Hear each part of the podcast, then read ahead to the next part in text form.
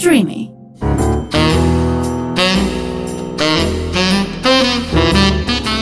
Ρόζο οξυγόνο με το Θέμη Κανέλο.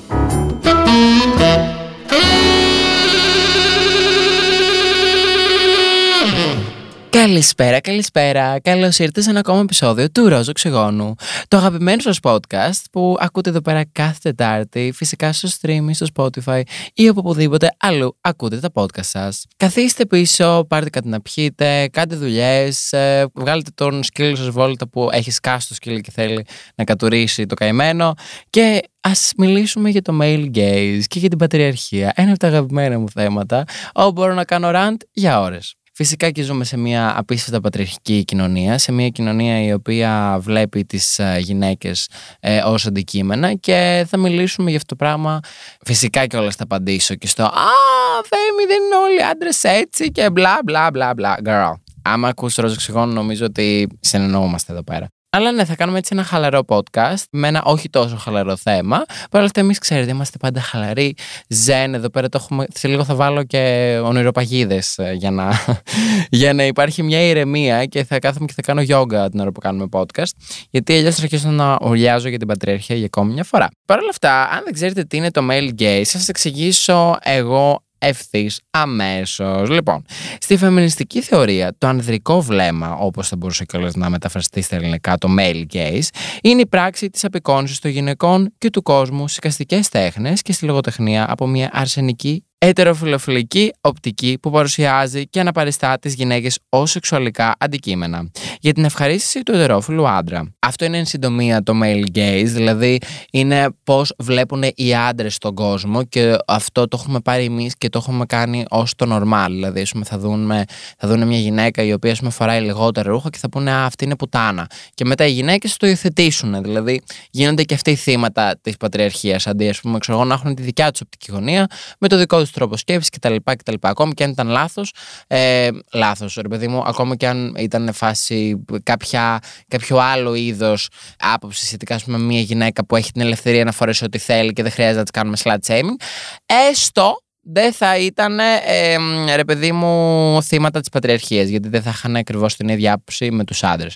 Το male gaze γενικά είναι ένας πολύ ευρύς όρος. Είναι ένας όρος ο οποίος μπορούμε να τον προσδιορίσουμε, αλλά ταυτόχρονα μπορούμε κιόλας να συζητάμε ώρες για το τι ακριβώς σημαίνει. Αλλά σε μια γενικότερη σημασία είναι ουσιαστικά το πώς βλέπουν οι άντρες τον κόσμο και το πώς έχουμε υιοθετήσει όλοι μας, άντρες, γυναίκες, μαύροι, άσπροι, ε, gay, ξε gay, straight, ε, τρανς, cis ε, κτλ. Ότι όλοι βλέπουμε τέλος πάντων τον κόσμο με ένα αντρικό μάτι. Δηλαδή σαν να παρατηρούμε τον κόσμο μέσα από τα μάτια ενός straight λευκού άντρα. Πράγμα το οποίο είναι απίστευτα λάθος και πολύ έτσι... Είναι πολύ one way, δηλαδή why would we ever, but we do. Οπότε θα μιλήσουμε σχετικά με αυτό το θέμα, ε, όπως καλώς έχουμε να πούμε πολλά πάνω σε αυτό το θέμα. Γενικά στις οπτικές και αισθητικές ε, παρουσιάσεις του αφηγηματικού κινηματογράφου, το ανδρικό βλέμμα, και το male gaze, έχει τρεις οπτικές γωνίες. Αυτή του άνδρα πίσω από την κάμερα, αυτή των ανδρικών χαρακτήρων στις κινηματογραφικές αναπαραστάσεις ταινίας, δηλαδή ηθοποιοί, και αυτό του θεατή που ατενίζει την εικόνα. Γενικά η έννοια αυτή του male gaze χρησιμοποιήθηκε για πρώτη φορά από τον Άγγλο κριτικό τέχνης John Berger. Berger το λένε τον άνθρωπο, φαντάσου. Και δεν γράφεται το μεταξύ Berger, Berger όπως το λέμε, ας πούμε. Άκασα από πάνω ένα Berger.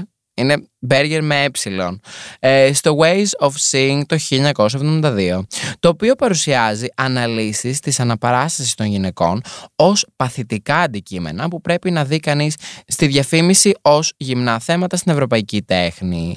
Η φεμινίστρα διανοούμενη Λάρα Μαλβέη εφάρμοσε τις έννοιες του βλέμματος του male gaze δηλαδή, για να κριτικάρει τις παραδοσιακές αναπαραστάσεις των γυναικών στον κινηματογράφο. Και κάπως έτσι προέκυψε ο όρος του ανδρικού βλέμματος. Με λίγα λόγια, οι άντρες για ακόμη μια φορά βλέπουν τις γυναίκες ως αντικείμενα. Θεωρούν ότι είναι άτομα τα οποία πρέπει, ουσιαστικά όλη τους η ύπαρξη περιτριγυρίζεται γύρω από το πώς θα έπρεπε να είναι σε σχέση με τη ματιά ενός άντρα. Όχι ότι μπορούν να έχουν, ας πούμε, δικιά τους σκέψη, ας πούμε, ε, δικό τους ε, will ή ας πούμε, ελευθερία γνώμης, ελευθερία άποψης, ελευθερία του να κάνουν ό,τι θέλουν.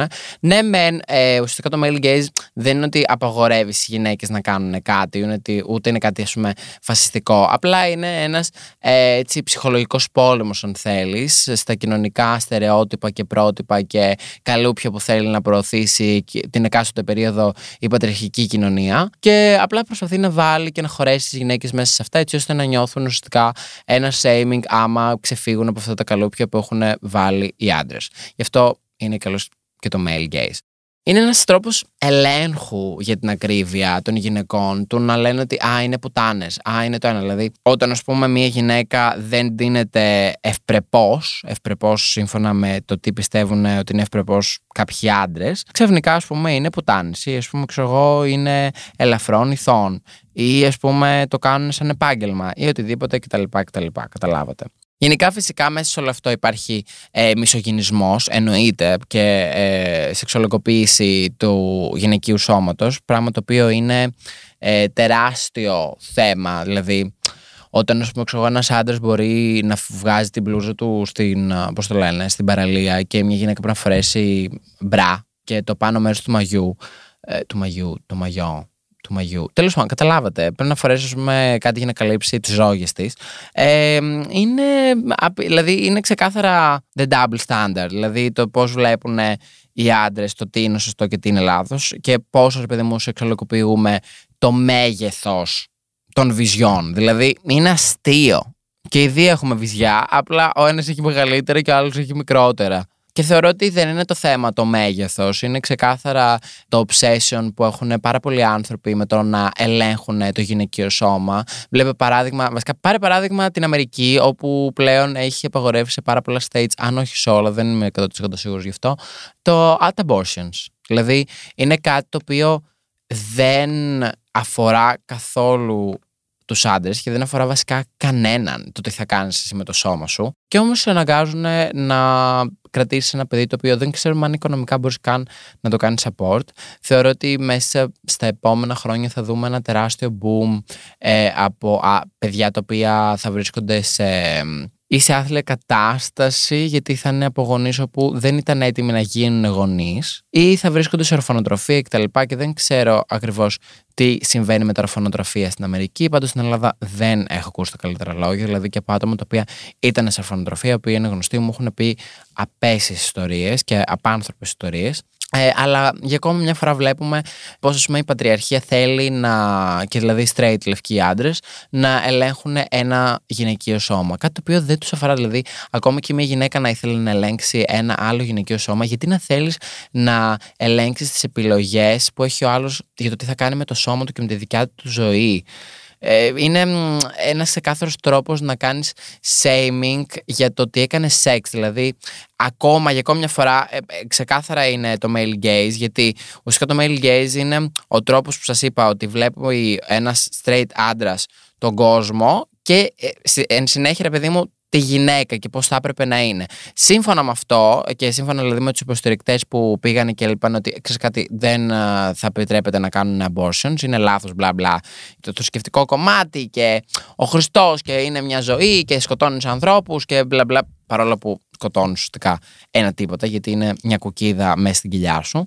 Και επίσης είναι και δικιά σου κοιλιά. Δηλαδή, πριν αυτό το παιδί να αναπτυχθεί και να έχει δικό του, δικιά του άψη κτλ. It's fucking nothing και δεν θυμάται κάτι και είναι αστείο όλο αυτό. Παρ' όλα αυτά, βλέπουμε ξεκάθαρα ότι για ακόμη μια φορά προσπαθούν να ε, κάνουν shaming και ουσιαστικά ένα slut shaming ότι Α, έκανε σεξ, καλά να πάθεις, τώρα πάρω το παιδί. Που είναι απίστευτα λάθος. Γιατί να το κάνεις αυτό; Ε, Παρ' όλα αυτά, ζούμε σε μια πατριαρχική κοινωνία και είναι δυστυχώς κάτι το οποίο συμβαίνει. Γενικά το να κάνεις objectify τις γυναίκες ε, έχουν δείξει πάρα πολλά studies ότι μπορεί να προκαλέσει πολλά ψυχολογικά προβλήματα. Μερικά από αυτά είναι τύπου self-harm, δηλαδή να κάνεις κακό στον εαυτό σου, depression, κατάθλιψη, anxiety, άγχος και γενικά άγχος με πάρα πολλά πράγματα. Ε, μοναχικότητα, πάρα πολύ τέτοιο, ότι δεν νιώθεις ότι ανοίξει πουθενά ή ας πούμε ότι είσαι λιγότερο άνθρωπος σε σχέση με τους άλλους που ας πούμε μπορεί να είναι πιο κοινωνικά αποδεκτοί αυτή σύμφωνα με έναν straight άντρο, δηλαδή σύμφωνα με, τον, με το male gaze. Ε, low self-esteem, δηλαδή χαμηλή αυτοπεποίθηση. Κάποιες φορές κιόλα φτάνουν σε ακραίες καταστάσεις όταν κάνουν subjectify ανθρώπους και κυρίως γυναίκες που έχουν ζήσει πάρα πολλά πράγματα και έχουν παλέψει απίστευτα πολύ για τα δικαιώματά τους. Ε, φτάνουν επειδή μου σε μια φάση μέχρι κιόλα να αυτοκτονήσουν. Κάτι το οποίο είναι απίστευτα στενάχωρο και πάρα πολύ σοβαρό. Επίσης, κιόλας, ουσιαστικά το male gaze, για να σας δώσω και λίγο παραπάνω background, κάνει reinforce το gender stereotypes. Δηλαδή, είναι σαν να ξαναφέρνει και σαν να κάνει, επειδή μου, λίγο κανονικά και normal το να υπάρχουν στερεότυπα γύρω από το πώς θα έπρεπε να είναι μια γυναίκα. Εδώ πέρα λέει It reinforces outdated gender roles by portraying women as objects for men pleasure instead of independent people who have their own desires and goals. Είναι σαν ας πούμε να παίρνουν τη γυναίκα και να την κάνουν ένα αντικείμενο ότι απλά υπάρχει γυναίκα για να κάνει τη δικιά τους ζωή καλύτερη και σαν να μην τη βλέπουν ως ένα ξεχωριστό άτομο που θέλει να κάνει η ίδια τη ζωή της καλύτερη και δεν είναι απλά ένα αντικείμενο. Δεν είναι, ας πούμε, ξέρω ένα ξηραφάκι που θα κάνει τη ζωή σου καλύτερη με το να ξυριστεί. Δεν είναι μια κρέμα που θα κάνει τη ζωή σου καλύτερη επειδή θα φύγει μια ρετίδα. Είναι ένας άνθρωπος η γυναίκα. Πράγμα το οποίο ακόμα και τώρα σε σάτλ μορφή, γιατί ξέρω ότι πολλοί κόσμοι θα μου πει ότι Α, θέμα αυτά είναι παλιά και δεν ισχύει ακόμα και μπλα μπλα και έχω, έχουν αλλάξει καιροί. Και αγάπη, μην πέφτεις και εσύ θύμα αυτής της ψευτοπροοδευτικότητας. Όλο αυτό το οποίο σου εξηγώ τώρα και γενικά ε, στερεότυπα και ε, πρότυπα πολύ παλιά τα οποία ακόμα υπάρχουν, ε, δυστυχώς υπήρχαν, υπάρχουν και θα υπάρχουν για ακόμα δυστυχώς πολύ καιρό, θεωρώ εγώ. Ε, ελπίζω να φύγουν και ελπίζω να εξαφανιστούν για το καλό όλων μας και να ζούμε όλοι μια ωραιότατη, ελεύθερη, χαλαρή ζωή που μας αξίζει. Ε, γιατί από μόνη της η ζωή είναι πάρα πολύ, πολύ πολύπλοκη και πολύ δύσκολη. Ε, οικονομικά, κοινωνικά, το να βρεις ε, έρωτα, το να βρεις τη θέση σου στην κοινωνία και, και δεν χρειαζόμαστε ταυτόχρονα και όλα αυτά τα έξτρα κουλά πράγματα της πατριαρχίας και τι, πώς θα έπρεπε να είμαστε και είναι, είναι ήδη πάρα πολύ δύσκολο για να βάζουμε κι άλλο pressure πάνω σε άλλους ανθρώπους και κυρίως βασικά στις γυναίκες που ήδη έχουν γαμηθεί γενικά από την κοινωνία. Γενικά, ε, ένα μέρος του male gaze είναι το body shame, ένα πάρα πολύ άσχημο shaming, ε, γιατί it makes women feel ashamed of their bodies, δηλαδή κάνεις τις γυναίκες να νιώθουν πολύ άσχημα για το σώμα τους, ότι το κάνουν πάρα πολύ sexualized, με το να φορέσουν λιγότερα ρούχα, με φορέσουν κάτι κοντό, αποσδύθηκε αυτή έτσι, και αυτό φυσικά το βλέπουμε, το male gaze, σας ξαναλέω, ναι μεν είναι η οπτική ενός straight λευκού άντρα, αλλά αυτό το πράγμα το έχουν πάρει και το έχουν κάνει ως κάτι κανονικό ε, μέσα στην πατριαρχική κοινωνία που ζούμε και βλέπουμε μετά γυναίκες να γυρνάνε σε άλλες γυναίκες και να τις δάχτυλοδείχνουν και να λένε Α, κοίτα αυτή τι έχει φορέσει. Α, βέβαια, αυτή είναι πουταναριό. Ε, βέβαια, πώς έχει βγει έτσι το τσουλάκι. Δεν είναι μόνο κάτι το οποίο κάνουν οι άντρες. Οι άντρες κιόλας argue ότι μέσα σε όλο αυτό ναι θέλουν να κρίνουν και να ελέγχουν τις γυναίκες που δίνονται πιο έτσι πιο σλάτι και καλά, ε, ότι ας πούμε δίνονται με πιο ελεύθερο τρόπο, φοράνε ας πούμε, λιγότερο fabric και είναι ας πούμε, ρούχα τα οποία θεωρούνται σλάτι από την κοινωνία.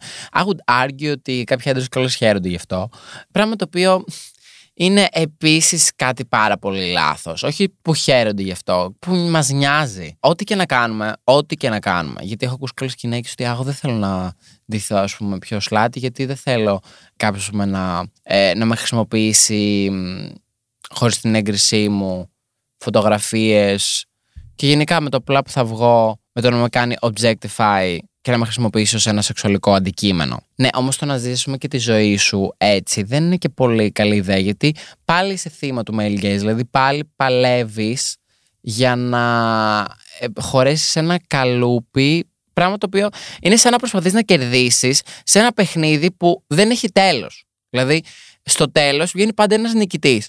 Το θέμα είναι ότι ε, στην πατριαρχική κοινωνία, έτσι όπως είναι φτιαγμένη, ποτέ μια γυναίκα δεν θα είναι νικήτρια. Δεν γίνεται να είναι νικήτρια. Γιατί πάντα θα υπάρχει ένας άντρας που θα κάνει κάτι άλλο και πάντα θα υπάρχει το male gaze και πάντα θα ε, είναι ένας άντρας ο οποίος θα βγει κερδισμένος από όλο αυτό. Οπότε το να ζεις τη ζωή σου με το να προσπαθείς να κερδίσεις αυτό το παιχνίδι του male gaze είναι ένα χαμένο παιχνίδι. Please don't do it. Απλά ζήσει τη ζωή σου έτσι όπως θες εσύ. Κάνε τη ζωή σου όπως θες εσύ. Φόρα ό,τι θες εσύ. Να προσπαθήσεις να μην σε νοιάζει το τι λένε οι άλλοι και το τι λένε οι άντρες και πώς θα σκεφτούν. Αν θες να βάψεις τα μαλλιά σου κόκκινα, βάψει τα μαλλιά σου κόκκινα. Girl, like fuck my life. Ζεις, έχεις μόνο μία ζωή, ζεις αυτή τη ζωή που έχεις, το ξαναπώ και νιώθω ότι έχει γίνει ένα ε, αστείο narrative το οποίο το λέω και το ξαναλέω στα podcast, αλλά πραγματικά είναι πολύ σημαντικό το να ζεις τη ζωή σου ακριβώς έτσι όπως θες εσύ, γιατί you only have one fucking life. Οπότε ναι, το τρίτο και τελευταίο πράγμα το οποίο ήθελα να πω πάνω στο male gaze είναι ότι it can really be harmful γιατί η αντρική ματιά, το male gaze είναι πάρα πολύ harmful επειδή μπορεί να κάνει τις γυναίκες να νιώθουν άσχημα σχετικά με τον εαυτό τους ή να πιστέψουν ότι πρέπει να αλλάξουν την εμφάνισή τους έτσι ώστε να γίνουν more attractive to men, δηλαδή να ελκύουν περισσότερο τους άντρες. Πολλές φορές κιόλας έχουμε δει σε ταινίες να συμβαίνει αυτό το πράγμα, δηλαδή βλέπουμε ε, γυναικείους ρόλους να παραμένουν σε πολύ έτσι στερεοτυπικά πρότυπα για το πώς θα έπρεπε να είναι μια γυναίκα ή ας πούμε housewife ή ας πούμε γυναίκα που είναι πάρα πολύ sexy και όλοι την κοιτάνε και τη θέλουν και μπορεί και να μην έχει καν μυαλό ή τύπου αν έχει μυαλό θα είναι σε φάση wow είναι και όμορφη έχει και μυαλό wow τι πράγματα είναι αυτά δηλαδή. Μια γυναίκα μπορεί να έχει μυαλό σοκ μαλάκα τι λες τώρα ανακαλύψαμε τον Άρη. Δηλαδή είναι τραγικό είναι αστείο το βλέπουμε αυτό το πράγμα πάρα πάρα πολύ συχνά σε ταινίες, σειρές, reality, τα πάντα όλα. Είναι τύπο ότι, ξέρεις τι, πέρα από όμορφη είναι και έξυπνη. Μπρο, αλήθεια. Δηλαδή, ας πούμε τι, επειδή έχει βυζιά, έχει ωραία βυζιά, ε, τι, είναι ξεκάθαρα βλέπουν τις γυναίκες σαν αντικείμενα. Και ξαναλέω, μπορεί να είναι κάτι subtle, δηλαδή μπορεί να μην είναι κάτι πάρα πολύ ξεκάθαρο τύπου Andrew Tate, βλέπω τις γυναίκες σαν αντικείμενα και cool, μπορεί να είναι ας πούμε κιόλας και μέσα στην ε, νοοτροπία αυτού του ανθρώπου σε άτομα τα οποία δεν περίμενες καν και απλά να μην το έχεις παρατηρήσει γιατί είναι δύσκολο να ξεφύγεις από τον narrative της πατριαρχικής κοινωνίας και του male gaze και να μπορείς να σκεφτείς outside the box και να πεις κάτσε αυτό ας πούμε είναι normal που το σκέφτομαι να πω σε μια γυναίκα α, πώς έχει ντυθεί έτσι, ε, έχει ντυθεί σαν πουτάνα, είναι normal, ε, είναι μια δικιά μου σκέψη, είναι μια σκέψη που έχει μπει στο μυαλό μου ε, από την κοινωνία.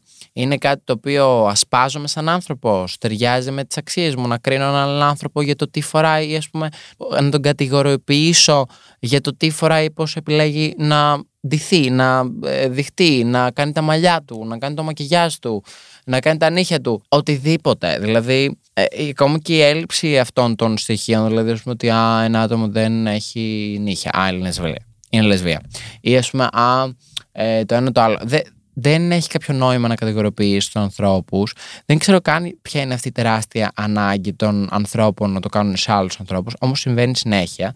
Ε, καλό θα ήταν αυτό το πράγμα κάποια στιγμή να σταματήσει. Προφανώς μετά από αυτό το podcast ε, δεν θα σταματήσει κάτι. Αλλά ίσως ε, μπορούν μερικοί ακροατές μας να σκεφτούν και να πούνε: Έχω πέσει ποτέ θύμα του male gaze. Δηλαδή, έχω νιώσει ποτέ ότι ίσως έχει μπει μια σκέψη στο μυαλό μου η οποία θα την έλεγε ένας άντρας και όχι εγώ. Και αν έχω ακριβώς την ίδια άποψη, γιατί την έχω; Τι συμβαίνει; Είναι καλό να σκεφτόμαστε τέτοια πράγματα. Ε, είναι αυτά τα sour thoughts και πώς τα λένε και τα late night thoughts, το οποίο έχουμε κάνει και ένα podcast. Αν το έχεις ακούσει, να πας το ακούσεις. Το οποίο εμένα συμβαίνει συχνά πυκνά με το να σκέφτομαι ότι αυτή η σκέψη που την έχω εγώ τώρα είναι μια σκέψη η οποία πώς μου έχει μπει στο μυαλό. Συμβαίνει συχνά δηλαδή με αυτό το πράγμα στο μυαλό μου. Anyway, ελπίζω να σας κάλυψε σχετικά με το male gaze ε, και να σας άρεσε αυτό το podcast. Εμείς θα πούμε σε ένα επόμενο podcast, το Ρόζος Ξυγόνο, το πολύ αγαπημένο σας podcast και τα λέμε φιλιά πολλά. Bye!